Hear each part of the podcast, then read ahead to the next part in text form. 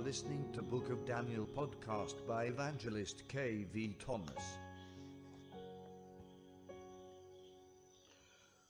കർത്താവിന്റെ പരിശുദ്ധ നാമത്തിന് നന്ദിയോടുകൂടെ സ്തോത്രം ദാനിയേൽ പ്രവാചകന്റെ പുസ്തകം നമ്മൾ തുടർന്നും പഠിക്കുകയാണ് മൂന്നാമത്തെ ക്ലാസ്സിലേക്ക് എല്ലാ പ്രിയപ്പെട്ടവർക്കും യേശു ക്രിസ്തുവിന്റെ നാമത്തിൽ സ്വാഗതം ഒന്നാം അധ്യായത്തിന്റെ ചരിത്ര പശ്ചാത്തലമാണ് നമ്മൾ പഠനം ആരംഭിച്ചത് ഒന്നാം അധ്യായത്തിന്റെ ഒന്നും രണ്ടും വാക്യം.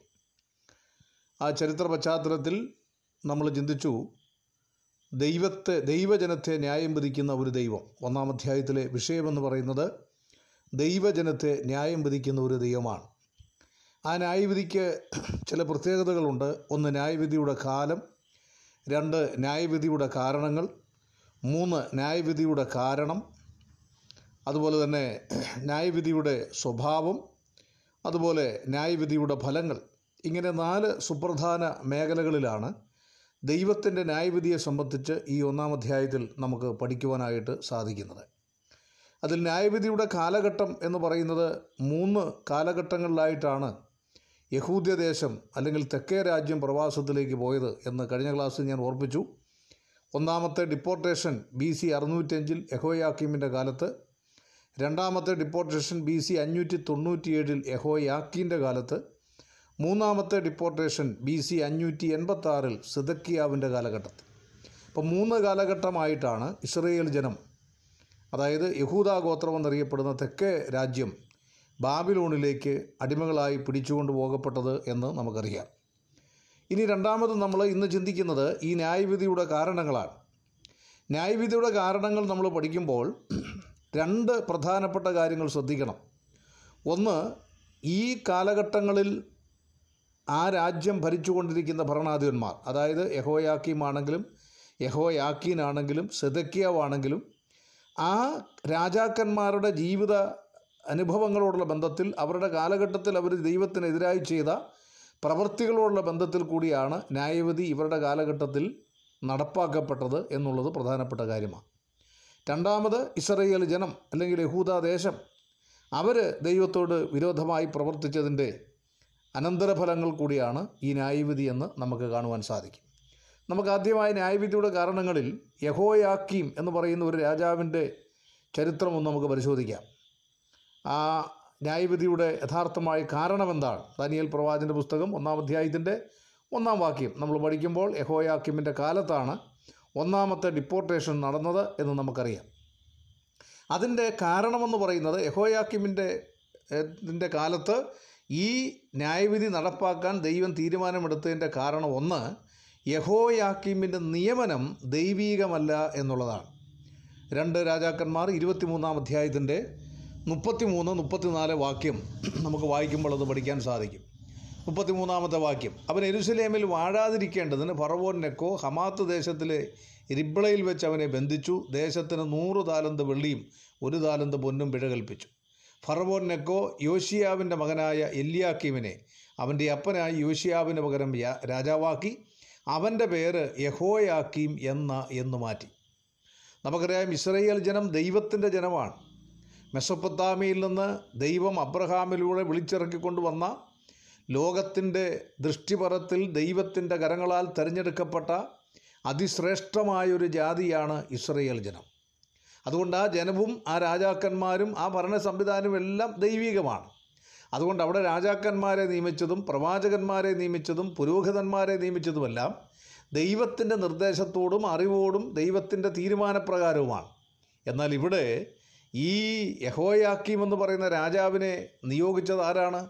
ഫറവോൻ നെക്കോ അല്പം ചരിത്രം പുറകോട്ടും നമ്മൾ പഠിച്ചാൽ നമുക്കറിയാം ഈ ഇരുപത്തി രണ്ട് ഇരുപത്തിയൊന്ന് ഇരുപത്തിരണ്ട് അധ്യായങ്ങളൊക്കെ പഠിക്കുമ്പോൾ ഇസ്രയേലിൽ വളരെ അല്ലെങ്കിൽ യഹൂദാ ദേശത്ത് തെക്കേ ദേശത്തെ വളരെ മോശമായി ഭരിച്ച അനേക രാജാക്കന്മാരുടെ ചരിത്രമുണ്ട്. അതിലൊരാൾ മനസ്സെയാണ് രണ്ട് അദ്ദേഹത്തിന്റെ മകനായ ആമോനാണ് അതിനുശേഷം നമ്മൾ വായിക്കുന്നത് അവന്റെ മകനായ യോശിയാവ്.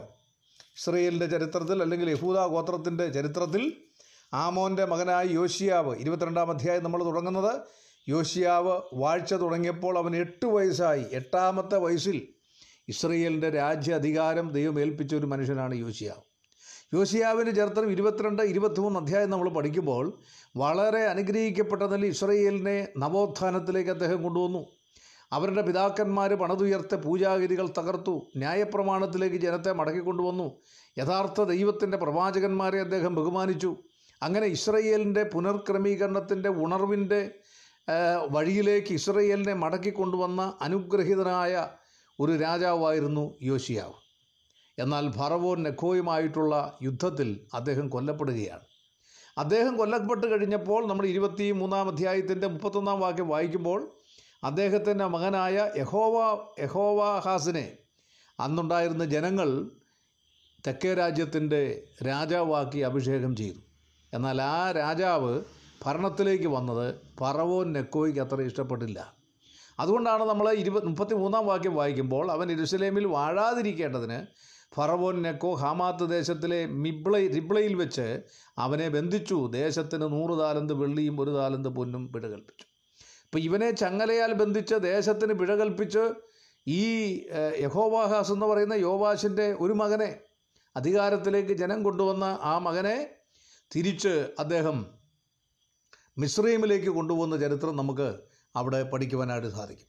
അപ്പം മിശ്രീമിലേക്ക് കൊണ്ടുപോയി മിശ്രീമിൽ പിന്നെ അവിടെ പോയി അവിടെ യഹോവാഹാസ് മിശ്രിയിൽ വെച്ച് മരിക്കുകയാണ്. ആ സമയത്ത് ഫറവോൻ നെക്കോ യോശിയാവിന്റെ മറ്റൊരു മകനായ എല്ലിയാക്കീമിനെ അവന്റെ അപ്പനായ യോശിയാവിന് പകരം രാജാവാക്കി മാത്രമല്ല അവന്റെ പേരും മാറ്റി യഹോയാക്കീം എന്ന് മാറ്റി. യഹോവാസിനെ അവൻ കൊണ്ടുപോയി അവൻ മിശ്രീമിൽ വെച്ച് അവിടെ വെച്ച് മരിച്ചു. അപ്പോൾ ഇവിടെ യഥാർത്ഥത്തിൽ ദൈവത്താൽ നിയമിക്കപ്പെടേണ്ട ദൈവത്താൽ അംഗീകരിക്കപ്പെടേണ്ട ദൈവത്താൽ തിരഞ്ഞെടുക്കപ്പെട്ട പെടേണ്ട ഒരു മനുഷ്യനെ അങ്ങനെ തിരഞ്ഞെടുക്കാതെ ഫറവോൻ നഖോ എന്ന് പറയുന്ന മിശ്രീമ രാജാവ് തിരഞ്ഞെടുത്തു എന്ന് പറയുന്നത് അവന്റെ നിയമനം ദൈവീകമല്ല.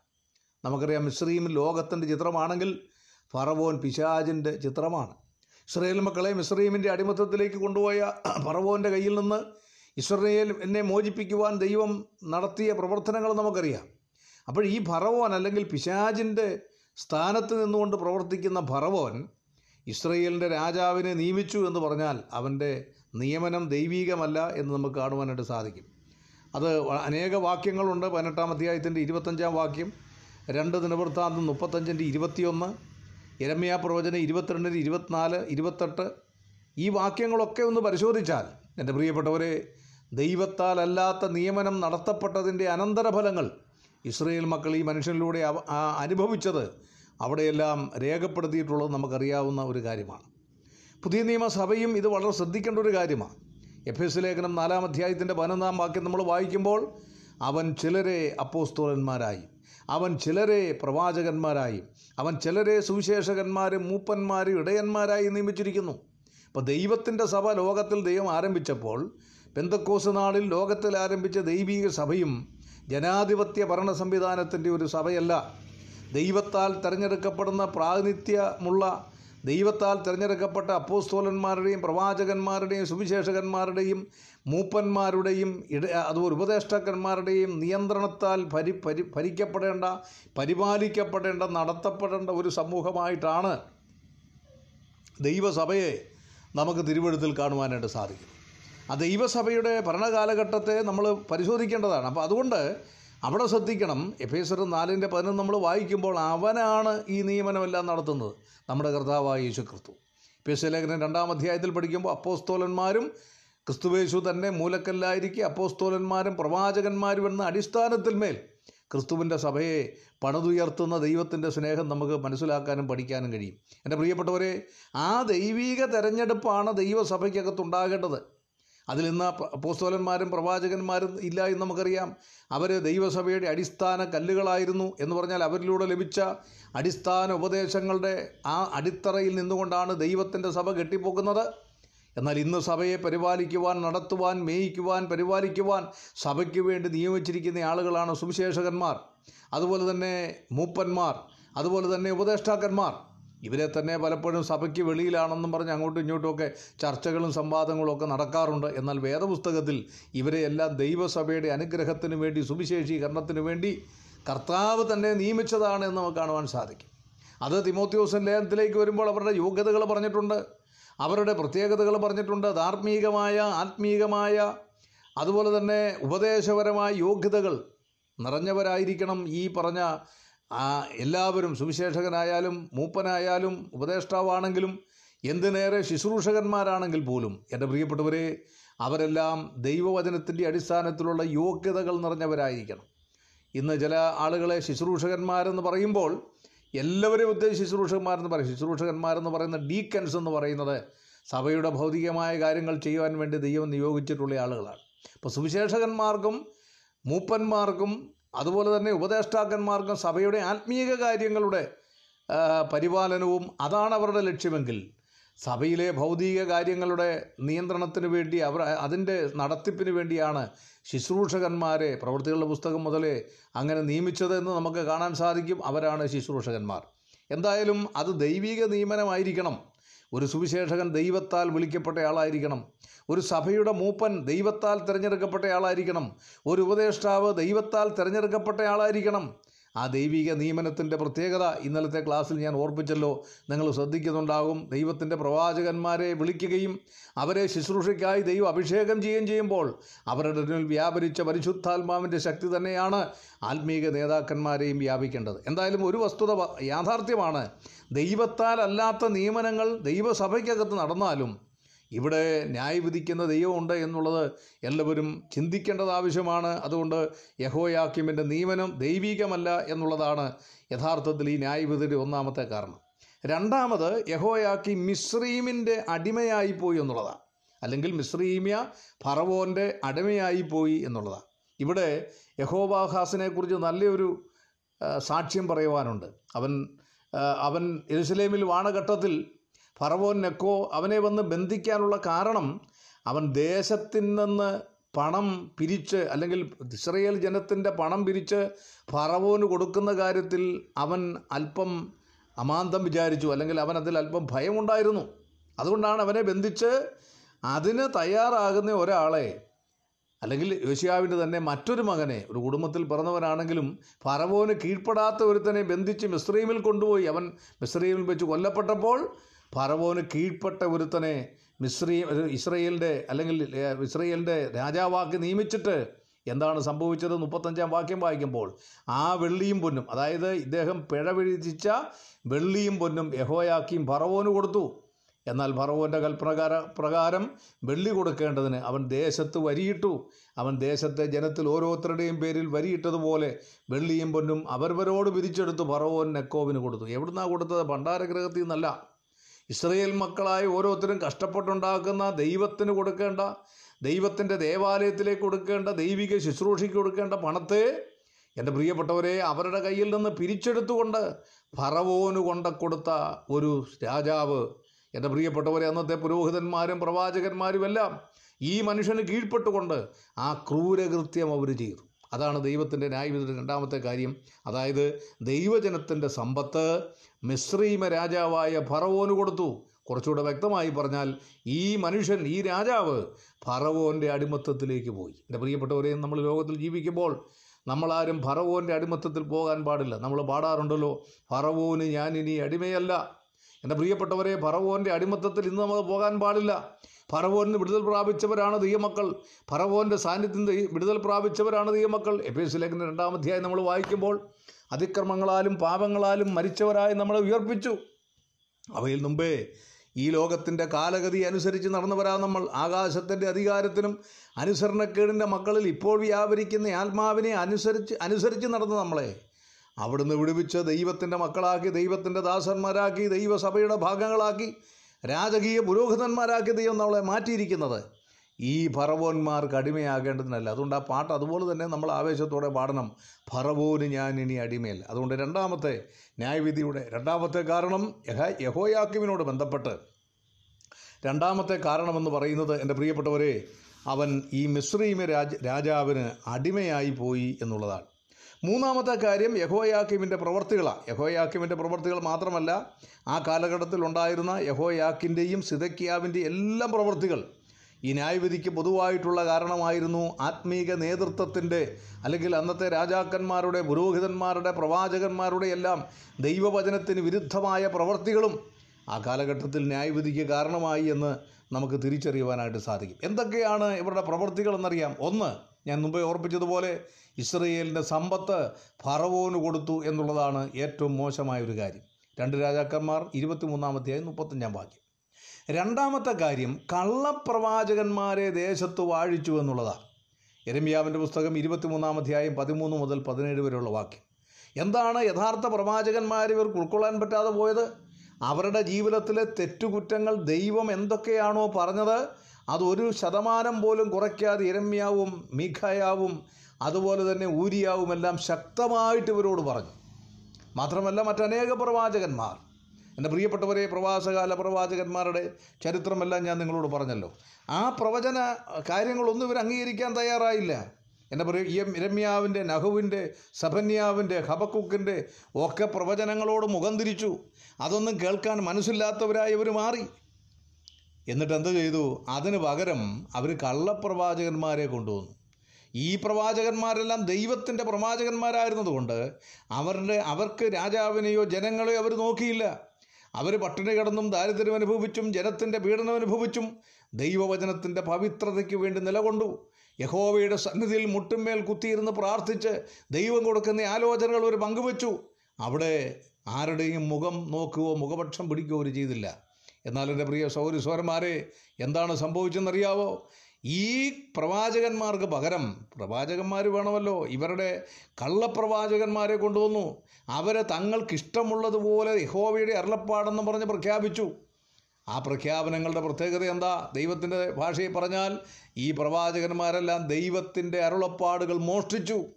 ദൈവത്തിന്റെ വചനം യഥാർത്ഥ പ്രവാചകന്മാർ പറഞ്ഞ വചനം മോഷ്ടിച്ചെടുത്തിട്ട് അവർ പറഞ്ഞതിന് വിരുദ്ധമായിട്ടുള്ള പ്രസ്താവനകൾ. ഉദാഹരണം പറഞ്ഞാൽ അശേര പ്രതിഷ്ഠകൾ നീക്കേണ്ട ആവശ്യമില്ല പൂജാരികൾ നീക്കേണ്ട ആവശ്യമില്ല അതൊക്കെ ആരാധനയുടെ ഭാഗമാണ് മ്ലേച്ഛതകൾ മാറ്റേണ്ട ആവശ്യമില്ല എന്ന് പറഞ്ഞാൽ രാജാക്കന്മാർക്കും ജനങ്ങൾക്കും മിശ്രീമിന് കീഴ്പ്പെട്ട് ഇസ്രയേലിലെ മുഴുവൻ ജനവും പോകത്തക്കവണ്ണം. അന്നുള്ള പ്രവാചകന്മാർ പഠിപ്പിച്ചത് മിശ്രീമിനെ അടിമപ്പെട്ടു പോയില്ലെങ്കിൽ ഫറവോൻ നെക്കോയ്ക്ക് കീഴടങ്ങിയില്ലെങ്കിൽ നെബുക്കതിനേസർ വന്ന് നിങ്ങളെ പിടിച്ചുകൊണ്ട് പോകും. എന്താണ് രമ്യാവും നഖുവും ഒക്കെ പ്രവചിച്ചത് ദേശത്ത് ശാപത്താചരിക്കാഞ്ഞതുകൊണ്ട് എന്റെ പ്രിയപ്പെട്ടവർ ദൈവത്തിന്റെ ന്യായവിധി വരും. ബാബേൽ രാജാവ് നിങ്ങളെ പിടിച്ചുകൊണ്ടു പോകും. നിങ്ങൾ ബാബിലോണിൽ എഴുപത് സംവത്സരം അടിമകളായി കഴിയേണ്ടി വരുമെന്ന് പറഞ്ഞപ്പോൾ അത് തെറ്റാണെന്ന് പറഞ്ഞുകൊണ്ട് കള്ളപ്രവാചകന്മാരെ എഴുന്നേൽപ്പിച്ചു എന്നിട്ട് എന്താണ് പറഞ്ഞത്?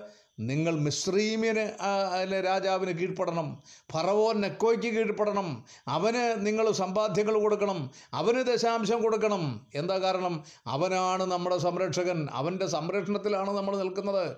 ഇല്ലെങ്കിൽ നമ്മളെ ബാബിലൂണിലേക്ക് പിടിച്ചു കൊണ്ടുപോകുമെന്ന് പറഞ്ഞ് കള്ളപ്രവചനം നടത്തി ദൈവത്തിന്റെ ന്യായവിധി നടപ്പാക്കാതിരി ന്യായവിധി നടപ്പാക്കുവാൻ പരിശ്രമിച്ചു എന്നുള്ളത് വളരെ പ്രധാനപ്പെട്ട കാര്യമാണ്. മൂന്നാമത് യാഗപീഠത്തിൽ മ്ലേച്ഛബിംബത്തെ പ്രതിഷ്ഠിച്ചു.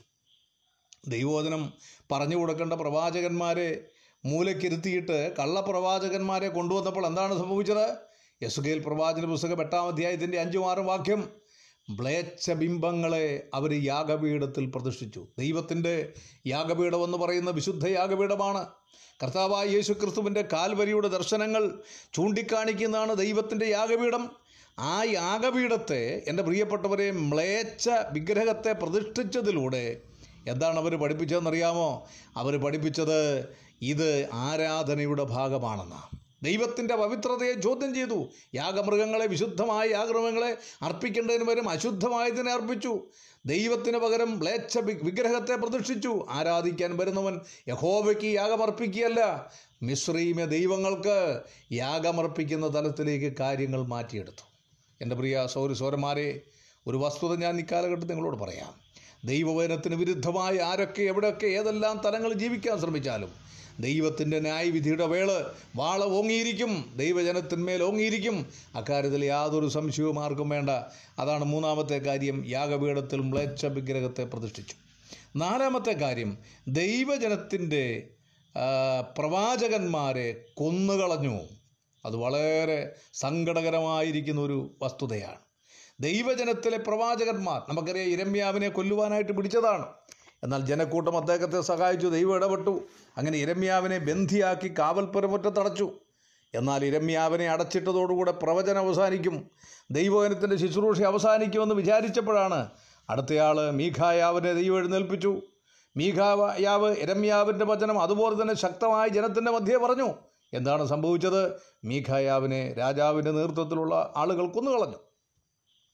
മീഖായാവ് കൊല്ലപ്പെട്ടതോടുകൂടെ ദൈവത്തിന്റെ വചനം പിന്നെ അവസാനിപ്പിക്കാൻ അയാൾക്ക് കഴിഞ്ഞില്ല. അതിനുശേഷം മൂരിയാവ് എഴുന്നേറ്റു. ആ അടുത്ത പ്രവാചകൻ നമുക്കറിയാം മൂരിയാവിനെയും തന്ത്രപരമായി ഈ യഹോയാക്കിമിന്റെ കാലഘട്ടത്തിൽ അല്ലെങ്കിൽ ഈ രാജാക്കന്മാരുടെ കാലഘട്ടത്തിൽ കൊന്നുകളഞ്ഞു. രമ്യ പ്രവാചന്റെ പുസ്തകം ഇരുപത്താറാം അധ്യായത്തിന്റെ ഇരുപത് ഇരുപത്തൊന്ന് വാക്യങ്ങൾ നിങ്ങൾ വായിക്കുക അപ്പോഴെന്താണ് നാലാമത്തെ കാരണം എന്ന് പറയുന്നത്? ദൈവജനത്തിന് ദൈവം നിയോഗിച്ച പ്രവാചകന്മാരെ ബന്ധികളാക്കുകയോ കൊല്ലുക ചെയ്തു എന്നുള്ളതാണ് ദൈവിക ന്യായവിധിയുടെ അടുത്ത കാരണം. അഞ്ചാമത്തെ കാരണമെന്ന് പറയുന്നത് ദൈവജനത്തിലെ പ്രധാനപ്പെട്ട ആളുകളെ പ്രവാസത്തിലേക്ക് കൊണ്ടുപോകാനായിട്ട് ഇവർ കൂട്ടുനിന്നു. എന്റെ പ്രിയപ്പെട്ടവരെ മൂന്ന് ഡിപ്പോർട്ടേഷനാണെന്ന് ഞാൻ പറഞ്ഞല്ലോ. മൂന്ന് കാലഘട്ടമായിട്ടാണ് പ്രവാസം നടന്നത്. ഈ പ്രവാസ കാലഘട്ടമെല്ലാം നിങ്ങൾ ശ്രദ്ധിക്കണം. ഈ രാജാക്കന്മാരുടെ അനുവാദത്തോടു കൂടെ തന്നെയാണ് നടന്നത്. അതിൽ ജനത്തിലെ പ്രധാനപ്പെട്ട പ്രവാസികളെ എല്ലാം എന്റെ പ്രിയപ്പെട്ടവരെ അവർ പിടിച്ചുകൊണ്ടുപോയി. ഇസ്രയേൽ സാമാന്യ ജനങ്ങളെ കൊണ്ട് നിറച്ചു.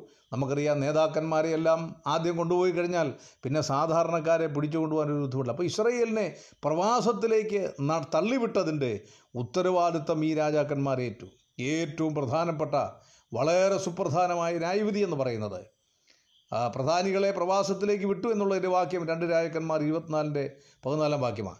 ആറാമത്തെ കാര്യം ഈ യഹോയാക്കിമിനോടുള്ള ബന്ധത്തിൽ ന്യായവിധിയുടെ കാരണം ഒന്ന് യഹോയാക്കിം അല്ലെങ്കിൽ ആ കാലഘട്ടത്തിൽ രാജാക്കന്മാർ അതിലെ അതിലെ കാരണമാണ് ഞാൻ പറഞ്ഞത്. കാരണങ്ങളാണ് നമ്മൾ ചിന്തിച്ചുകൊണ്ടിരിക്കുന്നത്. അതിൽ ഇവരുടെ പ്രവർത്തികൾ യഹോയാക്കിമിന്റെ നിയമനം ദൈവികമല്ല. രണ്ട് യഹോയാക്കിമി മിശ്രീമിലേക്ക് ഇറങ്ങിപ്പോയി. മൂന്ന് യഹോയാക്കിമിന്റെ പ്രവർത്തികൾ. യഹോയാക്കിമിന്റെ പ്രവർത്തികളിൽ ഏറ്റവും അവസാനത്തെ ഭാഗമെന്ന് പറയുന്നത് ദൈവവചനത്തെ നെരിപ്പോട്ടിലിട്ട് കത്തിച്ചു എന്നുള്ളതാണ്. എരമിയ പ്രവാചന പുസ്തകം മുപ്പത്തിയാറാം അധ്യായം ഇരുപത്തിരണ്ട് മുതൽ ഇരുപത്തിയാറ് വരെ.